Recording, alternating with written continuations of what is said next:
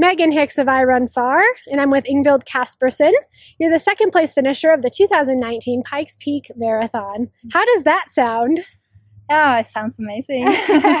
so we're back here in downtown Manitou Springs. You've started here this morning, went to the top of the mountain, Mhm. and came back again. Is it a little surreal? yeah, I was a bit worried about this race because it looks so hard and I was expecting a really hard day. But today I felt good. I was just doing my own race and focusing on having a good up, uh, a good uphill and trying to have good legs for the downhill. So yeah, I'm happy about the race today. I think this is a really unique race because it's it's sort of your standard go up a mountain and come back down, but everything is just stretched out. 13 miles and 7,800 feet of climb. That's a lot of climbing. Yeah, but the course is quite runnable. Hmm. uh, except that it's in altitude. So uh, coming up to the summit, it was uh, it was harder to keep keep the pace up, but uh, the course is quite runnable. So yeah, the course itself has a couple different sections. There's the what they call the W's at the bottom. How how did that go? What was that beginning couple miles of the race like for you?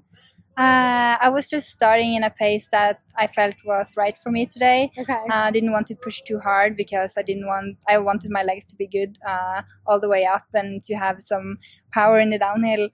Uh, so I was just uh, finding my rhythm and trying to run the whole way up. Okay.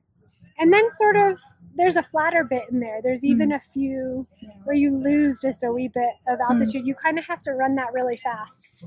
Yeah, I thought it was nice to just uh, Have a break. Yeah, loosen up the legs a bit, change the rhythm, and Okay. uh, yeah, I like that part. It was a bit harder going back to go uphill again, but uh, going up to the mountain is was nice to to change a bit. Um, you leave the tree line around twelve thousand feet, Mm. and then it's it's two thousand feet. You know, like six. What is that? Six hundred meters or Uh, something where you're above the trees, just in Yeah. the rocks. mhm. But like you said, it's very high altitude, forty three hundred meters at Yeah. the top. Now I was at the summit, and to me, among the women, you looked among the best women up there. Did you? How are you feeling at forty three hundred meters trying to run? Um, surprisingly good. Okay. Yeah, I thought I expected it to be worse, but I also been in Colorado for two weeks now and living in altitude, Mm. so maybe that helped me a lot today. Um, because I'm coming from sea level, so I felt like I needed to acclimatize here before doing the race. Uh, but it was better than I expected. That's fantastic. So then comes the very, very long downhill Mm, yeah. half marathon. Mm. How how was that? Uh, I was excited to get to the top to start Okay. the downhill because then you know you're halfway and you've done all the climb and you just have like the downhill left. Uh, so uh, I was feeling good in the downhill. Okay. Uh, the last part was hard because it was very hot Mm. uh, and uh, legs started to be tired after a long downhill and especially the the last part on the road was hard. But then you know because it's, a very steep road too, right? Yeah. Yeah. and your legs are already beaten up. so, uh, but you know it's uh, you're finishing soon, and you you manage to keep up the pace. And yeah. Some people talked about uh, feeling some cramps in the last switchbacks in the Mm. last road because of the sort of the heat coming on. Mm. Did you have any problems? uh, not this time. Good. no. yeah, I had in Zegama. I had cramps from like 17k. Uh, So I Uh-huh. was a bit worried to have cramps in this race as well, because it makes the it's so hard to run normal when you get the cramps. Sure. But today was fine.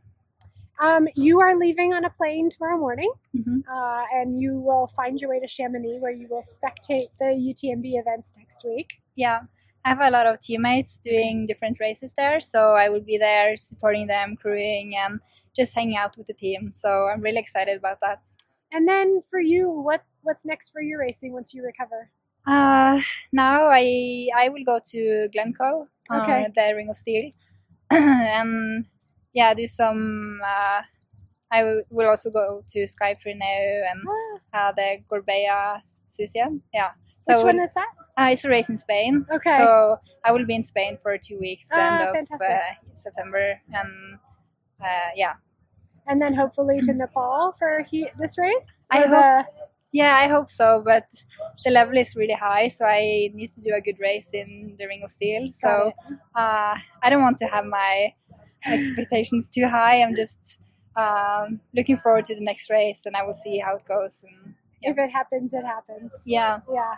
Well, congratulations congratulations to you. thank you. Well done on your journey to the top of Pikes Peak and a back and back what they call America's Mountain. Yeah, thank you. Well done. Thank you. That was great. Thanks.